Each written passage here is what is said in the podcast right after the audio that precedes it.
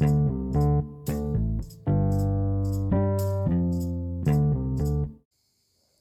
วัสดีค่ะ กลับมาพบกันอีกครั้งกับดิฉัน นางสาววิภาวีธิดา นักศึกษามหาวิทยาลัยราชภัฏพิบูลสงคราม คณะครุศาสตร์ สาขาคณิตศาสตร์ค่ะ ตอนนี้เป็นตอนที่ 4 นะคะ โดยในรายการพอดแคสต์นี้ จะเป็นเรื่องของ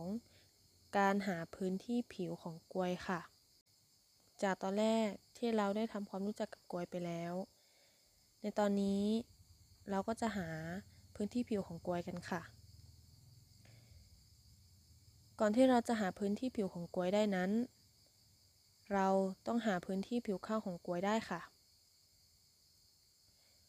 โดยกลวยจะมีฐานเป็นวงกลม ฉะนั้นพื้นที่ฐานของกลวยจะมีสูตรว่าพาย r กำลังสองค่ะ และส่วนของข้างกลวยเป็นรูปสามเหลี่ยมฐานโค้ง พื้นที่ผิวข้างของกลวย จะมีสูตรว่า pi rl ค่ะ ในเมื่อ r คือรัศมี l คือสูงเอียงค่ะ ดังนั้นสูตรการหาพื้นที่ผิวของกลวย จะได้ว่า พื้นที่ผิวข้างบวกพื้นที่ฐาน เท่ากับ pi rl บวก pi r กำลังสองหรือ pi r คูณ l บวก r ค่ะ